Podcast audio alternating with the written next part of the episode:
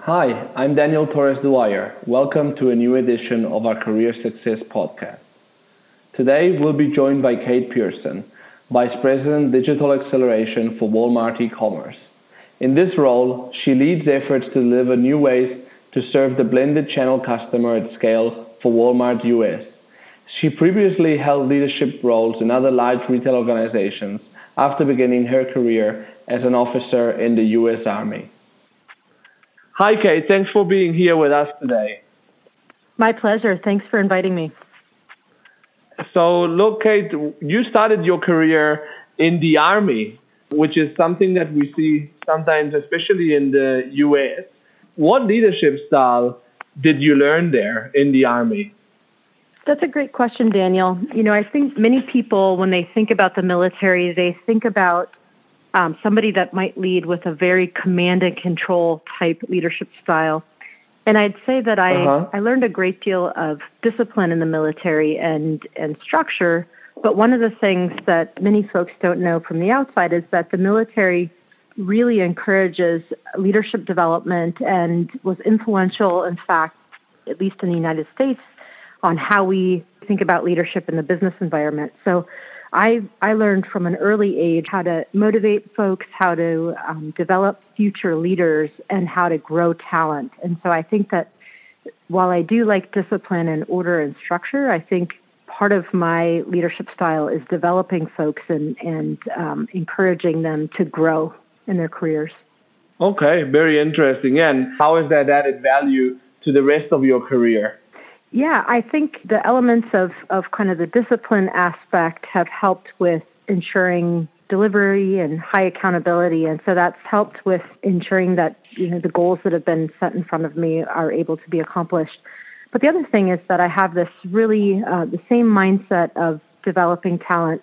And over the years have developed an incredible network of leaders that, that I've had the pleasure of working with and, and now get to see do incredible things in other organizations as well. So it's it's just been a, a wonderful blessing to have this network based on on developing talent.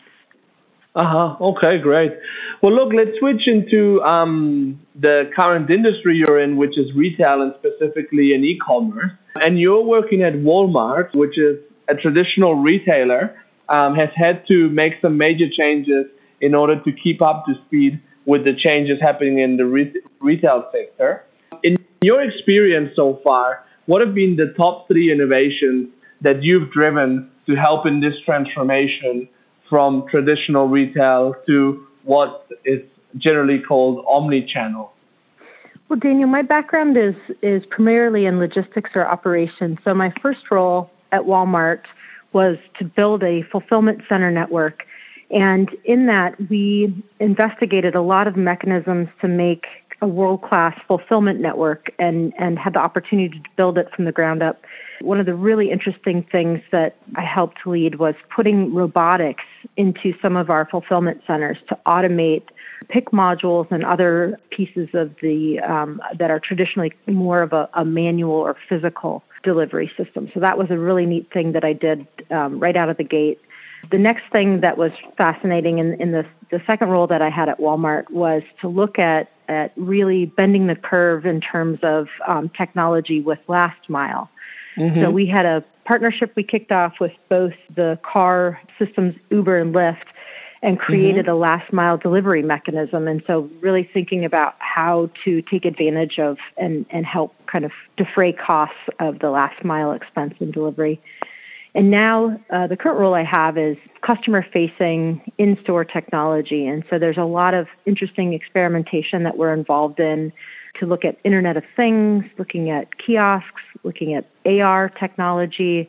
And so just changing the paradigm of what the store looks like today. Mm-hmm. Okay, very interesting. And for you personally, as a professional, what's exciting for you to be in e-commerce? Absolutely. So I've been in retail uh, for about 15 years, and I'll tell you the the pace at which we're moving is absolutely staggering.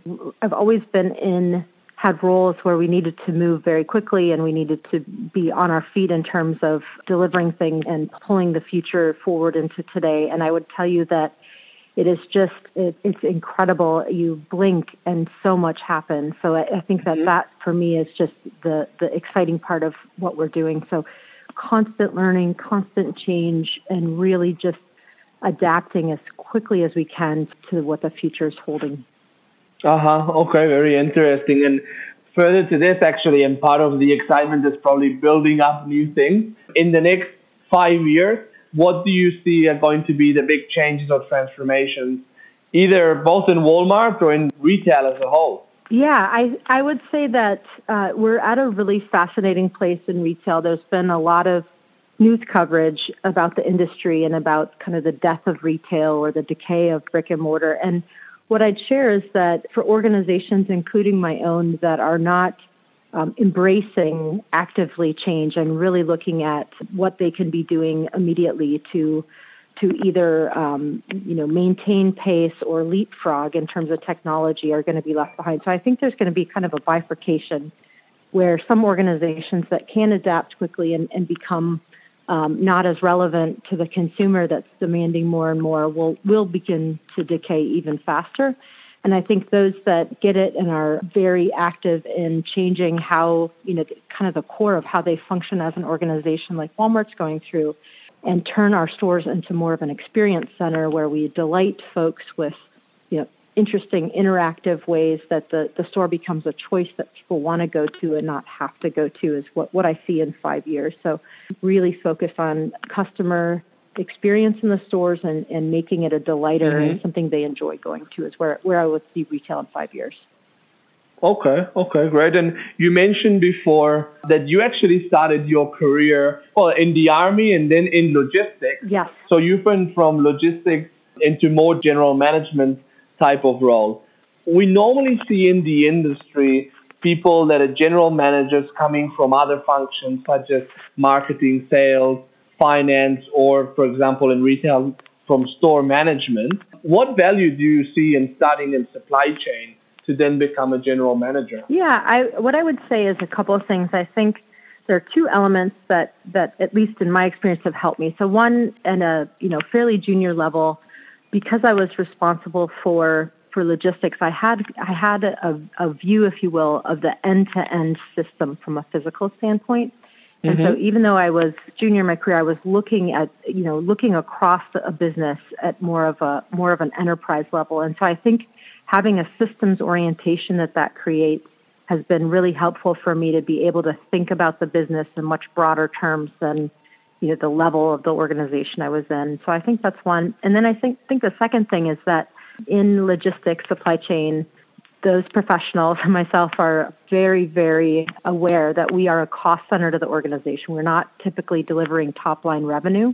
Mm-hmm. Um, and so we are very thoughtful about the P&L and how the potential negative impact we can have to profit.